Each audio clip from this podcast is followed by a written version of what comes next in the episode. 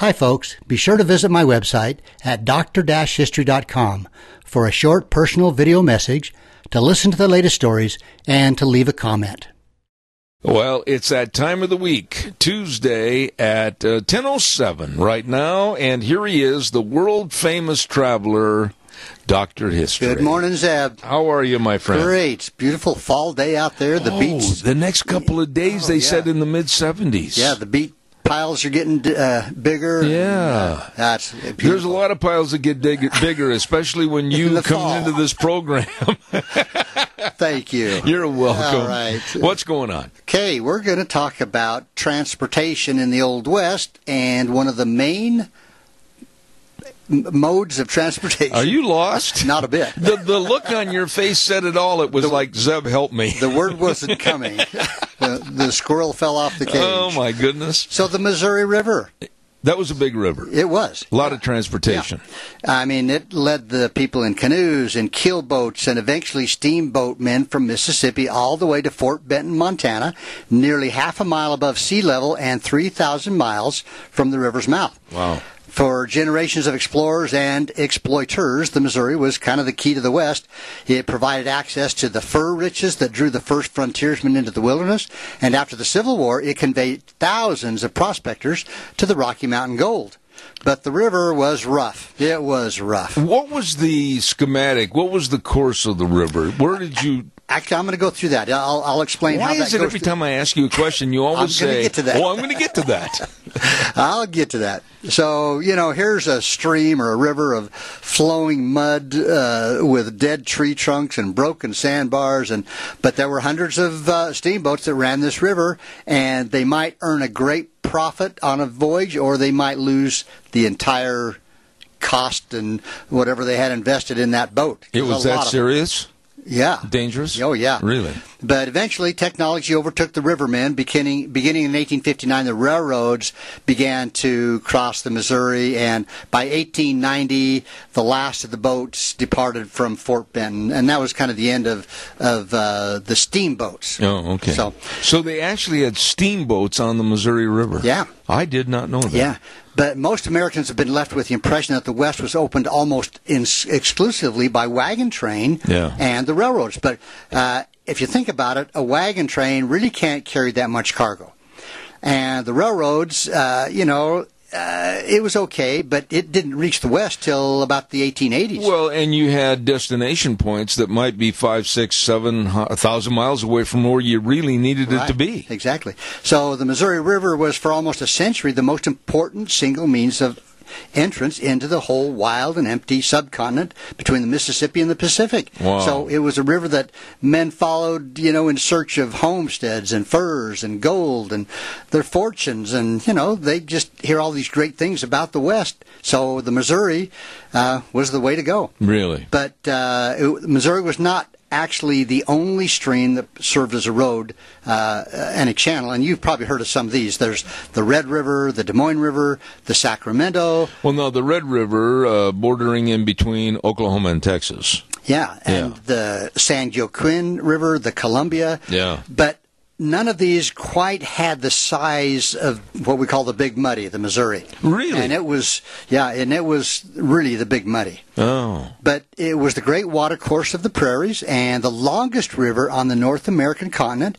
It was a broad but dangerous and changeable river. I mean, uh, it, uh, went from the Continental Divide to uh, junction with the Mississippi, which was about 23 miles north of St. Louis. So Wow. a- all that way, you know.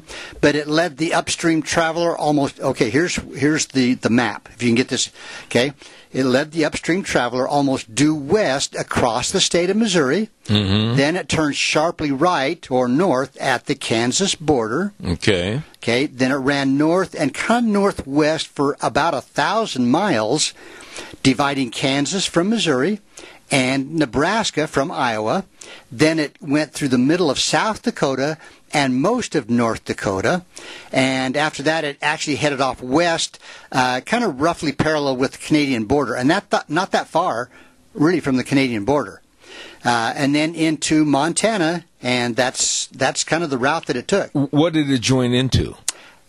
uh, well, into the Mississippi. into the Mississippi on the on the east end. Right. But what about on the on well, the west? there end? was just a, a series of creeks and streams that came together to form the Missouri. really. Yeah. I On the thought maybe it might con- have some kind of a confluence that would lead over to the coast or something. No, uh, not to the west.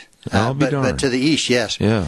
But uh, you know the uh, the Missouri Valley cradled uh, some of the most warlike of the American Indians. Oh yeah. So here you've got people going down this river, and you've got the Osage, the Pawnees, the Arikaras, uh, band after band of the Sioux, and finally near the Rockies, the Assiniboines and the notorious Blackfeet. So they scheduled these different rafts or boats to go down the river to not down the river, actually up the river Right. towards the northwest, right? Uh-huh, Yes. And when they put in for night at a landing or something, look out. The, yes, that could be very dangerous. I see. In fact, there's a guy named uh, Jacques Marquette. Uh, he was.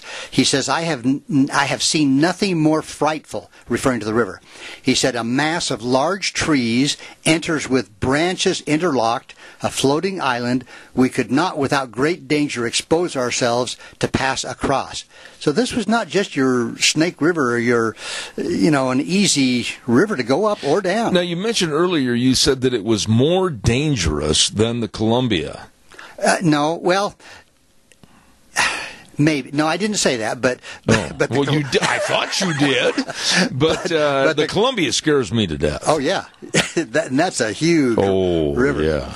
But uh, anyway, the river rose twice a year. Okay, the first period of high water began in April when the spring rains and the prairie snow melt raised the level of its tributaries, obviously. So the second rise occurred in either May or June when the sun began melting the snowfields of the Rockies. So thousands, now picture this, thousands and thousands of uprooted trees that had been hung up in the sandbars in low water, now they're released. Now they're coming Oh. down the river. and they're coming at these boats. yeah, yeah. Oh my goodness. So you know, a river. I shouldn't uh, say boats, rafts. Yeah, it became Yeah. charged with floating logs, and thousands more of the trees grew waterlogged and then sank. So now they're not above water; they're below. And so now you got these boats coming along that might hit a, a, a submerged log and you know tear out the bottom. What would you do? You bring up a really good point here. You're floating down the Missouri, and all of a sudden, here comes a bunch of 30 foot tall trees floating in the river. You better be a dodger. I don't like Or you're gonna be an angel. I'm pulling for the Cubs, not the Dodgers. well, in, anyway, also vast areas of the Missouri froze over in the winter, and the first flood, a lot of times, littered itself with these grinding, huge ice floes, which there again, you know, if you're in a boat or whatever, you've got these big chunks of ice floating towards you. Now, Wow. they, they also, of course, had to put up with tornadoes and thunderstorms and sandstorms and prairie fires. They actually claimed could actually blister the paint on a steamboat if you were too close to the bank. It was that hot. So and then then clouds and clouds of mosquitoes. Uh, you know, my dad was born in Montana, and he talks about you know you could slap a horse's neck and your hand would be bloody from the mosquitoes. You really paint a good picture of tourism going down the Missouri River. It was not the Princess Cruise. Oh my goodness! You know, the Missouri uh, remained kind of a critical route, nevertheless, for travelers going beyond the Mississippi, and not only led to the Rockies, but enclosed enormous system of tributaries. And these all watered about a half a million square miles of the Dakotas, Nebraska, Montana, Wyoming, Colorado, and it opened land routes to almost every other corner of the West.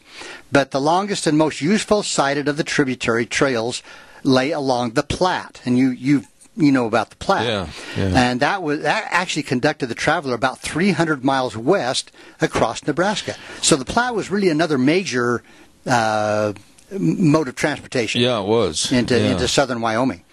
So uh, the way west, you know, really began with the Missouri, and before the age of the steamboat, of course, the Indians rode the Missouri in bull boats. Now, the bull boat, you know, is a little craft made out of stretching the hide of a buffalo bull over a framework of willow branches. Now, this is something I found interesting. The buffalo bull was better than the female hide as far as repelling the water. And Really? I, I have no idea why. Then you have the Mackinac boats. Now these were flat boats about as much as 70 feet long, and they could float tons of cargo downstream. But Mackinac 70 feet is a pretty good raft. Yeah, or a pretty good boat. Yeah. yeah. But the Mackinacs could not be worked against the current, so an uphill upriver voyage was was really How, how much weight could you put on as far as uh, goods and services on a boat like well. that? They say tons Really? in some of those, yeah. So, but really, to get up the river, if you had a canoe or a keel boat. Now, a keel boat also was about 70 feet long, and they were about 15 to 18 feet across. And they, you've seen pictures. They have a little, like a little shack on the back, Yeah. like a little Yeah. house type Yeah. thing. And on either side of that, you have a walkway, and the guys uh, will take poles and push and walk, push and walk. and you better hope your pole's long enough. yes, Right? Or don't let it get stuck in the mud. Holy smokes. And then they also had seats for oarsmen, and they had from six to twelve of these guys on oars, and they usually had a brass cannon attached on the front of the keelboat. So Okay. now the keelboat also had a mast that could actually take a sail, and so sometimes they'd actually put up a sail. Now they didn't have Evinrudes, so No. they could turn them on or uh, pull on the cord. But what about those other boats you were talking about? That seventy footer. I mean, was that all manpower? Yeah, Or? they those guys would some in in these boats would be on the end of a long rope, and sometimes the water was up to their knees, sometimes their waist, sometimes they were in water up to their necks, pulling on these boats along. Or, so literally, they had people on the shore pulling the boat upriver. right, but they had to have somebody in the water too to keep the the, the boat from coming ashore. Sounds to me like the guys that were on the shore pulling the ropes, uh, they should have got hazardous duty pay. I'd have been the one on the on the boat saying, "Come on, guys, a little harder." Yeah, no But- kidding. But the keel boaters believed that steamboats simply would not be able to make it up the Missouri's because of the snags and the sandbars. But the first paddle voyage on the river was by a little steamer called the Independence, and it took a load of flour, sugar, and whiskey, you know, the essentials, Yeah. 250 miles uh, in 1819. So that This was is back in 1819. yeah. Wow. And after that, there was a lot of these uh, early steamboats that that tried to do this, but there was a lot of them that sank or broke down and just never made it. You got to give these people a lot of credit for one simple word, guts. Yeah. Wow. You know, but these boats themselves actually they improved gradually, and the Missouri pilots they after they'd done it a few times they kind of learned the river and they were able to kind of manage the hazards, kind of like the Mississippi. Yeah. You know, they they learned. Say goodbye to your credit card rewards. Greedy corporate mega stores, led by Walmart and Target, are pushing for a law in Congress to take away your hard earned cash back and travel points to line their pockets. The Durbin Marshall credit card bill would enact harmful credit card routing mandates that would end credit card rewards as we know it. If you love your credit card rewards, tell your lawmakers hands off my rewards. Tell them to oppose the Durbin Marshall credit card bill. But the American Fur Company got a little paddle wheel boat all the way to Fort Union, which is in present day North Dakota, in 1832. And company steamers went to the upper Missouri annually every spring after that, clear up there. Um, so, You know, and the weather, of course, uh, you couldn't really rely on anything, even as late as June, could no. you?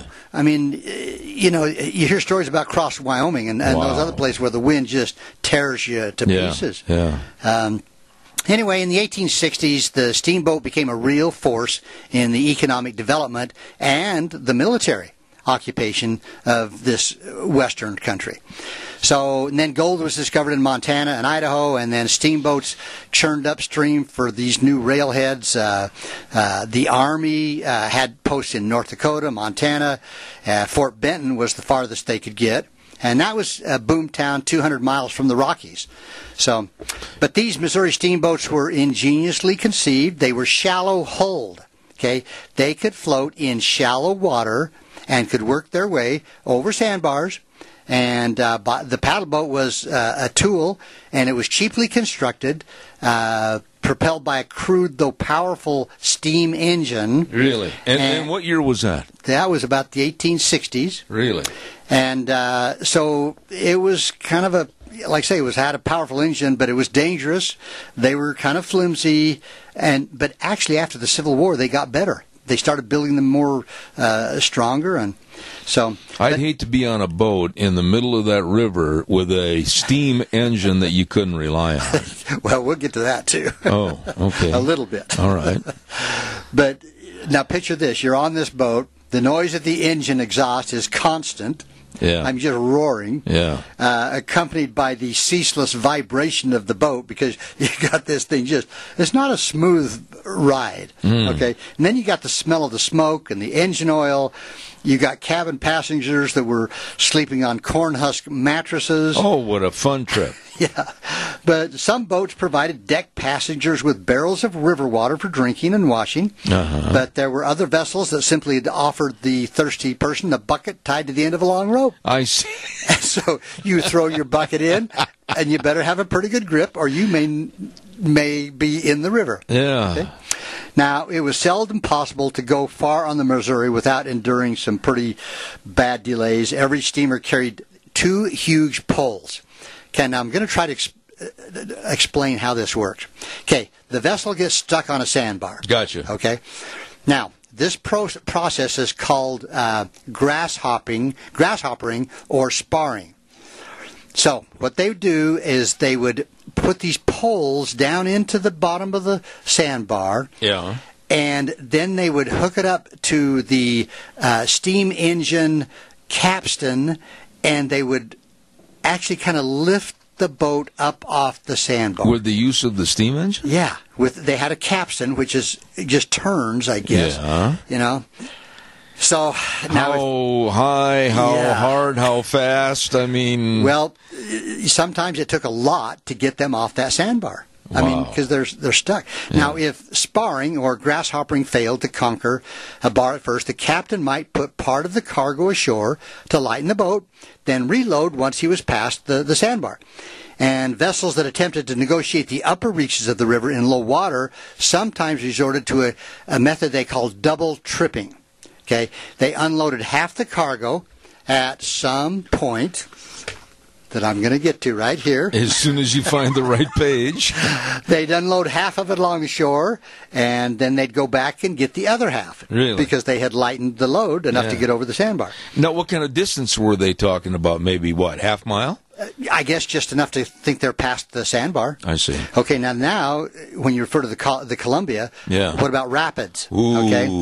Now here, what they would do is they would plant a dead man, which is bearing a big piece of timber in a ditch uh, on shore. They would fasten a cable to it and force the boat to inch ahead by winding with this capstan again.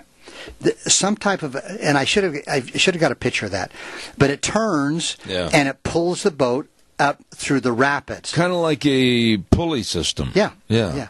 Okay. But uh, roping could be dangerous uh, because uh, not as dangerous as a boiler explosion, which usually destroyed the whole boat. Yeah. Fires, steam steamboats went up like bonfires once they ignited. I mean, they're all made out of wood. Why didn't they just get a bucket of water? Yeah, well, who's going to do that? Or the snags, which were hidden, that could tear the bottom out. Now, in the course of coming up the rapid, if the cable snapped while a boat was struggling up the rapids, she'd be swept away into the rocks below, and that was gone. Wow. Okay. Now, the pilots and the captains occasionally took their wives to the Rockies during the Montana Gold Rush and the late 1860s, and the wives and children of many of the settlers rode the Missouri steamers as a matter of necessity. Uh, and actually, it says that these pioneer women were really treated like ladies. They were uh, well taken care of. Now, I know we've got a few minutes here, but I'm going to tell you about a steamboat duel A duel? race. You mean, oh, a race? Yes. Okay. Okay. So almost as soon as steamboats invaded the Big Muddy, they began to engage in races. Partly because fast boats won the lucrative freight contracts, and also because Missouri pilots were, you could say, kind of a hot blooded breed who could not bear to find themselves behind another boat. So usually the contest was brief and friendly. However, this one is not. uh, and it usually ended after a few miles, and at times, however, a race became a no holds barred struggling, imperiling the steamboats and the passengers. In fact, one traveler who experienced such an all-out duel and never forgot it to his day, a guy named Samuel Hauser. He was 29 years old, prospector, uh, heading for Montana, and he was destined to become actually an enormously wealthy rancher, banker, all this, uh, and first governor of in Montana. But anyway, the race that he was on launched a boat called the Sam Hauser, or not launched him into Montana. Took place in the Upper Missouri in 1862 and there were two steamboats, the Amelia and the Spread Eagle. Okay, they cast off from their moorings near Fort Berthold in North Dakota, and in his account, Hauser, who was aboard the Amelia, noted that uh, the passions for a showdown between the two boats had been building. Spread Eagle had departed St. Louis and four days ahead of Amelia, but the trailing boat had poured on the steam all the way upriver and had finally caught up the night before. So now, got shouts of okay. Shouts of challenge and they're saying okay we can beat you. And they uh, start yelling across the river at each other. And uh, pretty soon one pulls ahead and they yell at the other one just like you normally would. Well there came a point where uh, i'm trying to find the good part. Hurry hurry hurry. Uh, okay. They actually one of the boats rammed the other one. Wow. And was caught in the in the side of this other boat, and then the one pilot pulled out a pistol and was going to shoot the other pilot, but some of the crew grabbed him, didn't let him shoot the other pilot. Anyway, the race continued, and uh, one beat the other finally. And you've got some wild river tales. Oh yeah, there. well. He, what is that called right there? Oh, the River Men. The okay. River Men. There yes. you go. Yeah. Doctor History, as always. I hate to rush you, but you're no late. problem. and thank you for being here. What are we going to talk about next week? I don't know. I might continue with stuff yeah, on the river. River. What about the Snake River? Actually, I, I, I went into a used bookstore and I found a great book book about the Snake River. Oh, good. Let's talk about so that. we may do okay. Don't forget Doctor History every Tuesday at 10.07 right here on Zebeth Ranch.